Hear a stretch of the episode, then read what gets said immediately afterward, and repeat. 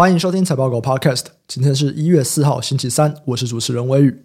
新年第一则财报狗新闻，跟大家追踪两则我们之前就有关注过的产业新闻。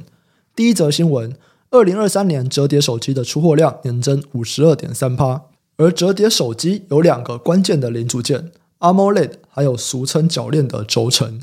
那其中啊，轴承的相关供应链就有台湾的厂商。二零二二年智慧型手机的销售疲软，第三季全球的智慧型手机出货量年减十二趴。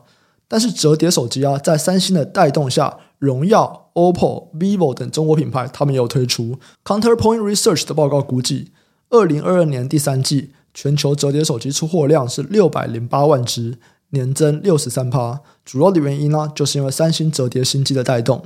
第四季呢，则由于受到通膨的影响，出货量剩下五百四十万只，也比去年同期衰退。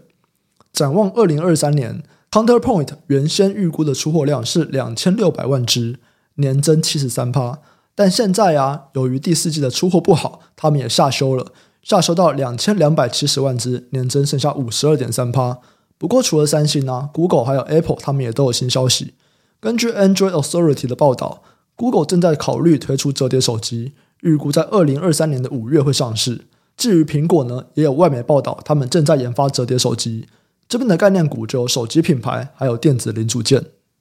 第二则新闻是药品，由于感冒还有流感卷土重来，并且跟新冠肺炎结合，这使得非处方药的销售增加。